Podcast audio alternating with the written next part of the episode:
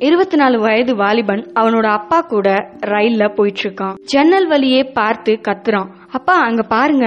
மரங்கள் எல்லாம் நமக்கு பின்னால ஓடுது அப்படின்னு சொல்றான். அவனுக்கு பக்கத்துல இருந்த அப்பா அதை சிரிச்சிட்டே பாக்குறாரு.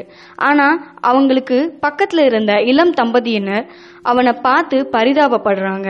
மறுபடியும் அந்த வாலிபன் கத்துறான். அப்பா மேல பாருங்க மேகங்கள் நம்ம கூட வருது அப்படின்றான். இத கேட்டு தாங்க முடியாத அந்த தம்பதியினர் அந்த பையனோட அப்பாட்ட நீங்க ஏன் உங்க பையனை ஒரு நல்ல டாக்டர்கிட்ட கூட்டிட்டு போக கூடாது அப்படின்னு சொல்றாரு. அதற்கு அந்த வயதான அப்பா சிரிச்சிட்டே சொல்றாரு. நாங்க இப்ப டாக்டர்கிட்ட இருந்து தான் வர்றோம் அப்படின்னு. என் மகனுக்கு பிறந்ததுல இருந்தே பார்வை கிடையாது. இன்னைக்கு தான் அவனுக்கு பார்வை கிடைச்சிருக்கு அப்படின்னு சொல்றாரு. இதுல இருந்து உண்மையில ஒவ்வொரு மனிதனுக்கும் ஒரு கதை இருக்கு. மற்றவங்கள தீர்மானிக்க நம்ம நினைச்சா அந்த இடத்துல நம்ம உண்மையை இழந்துடுவோம்.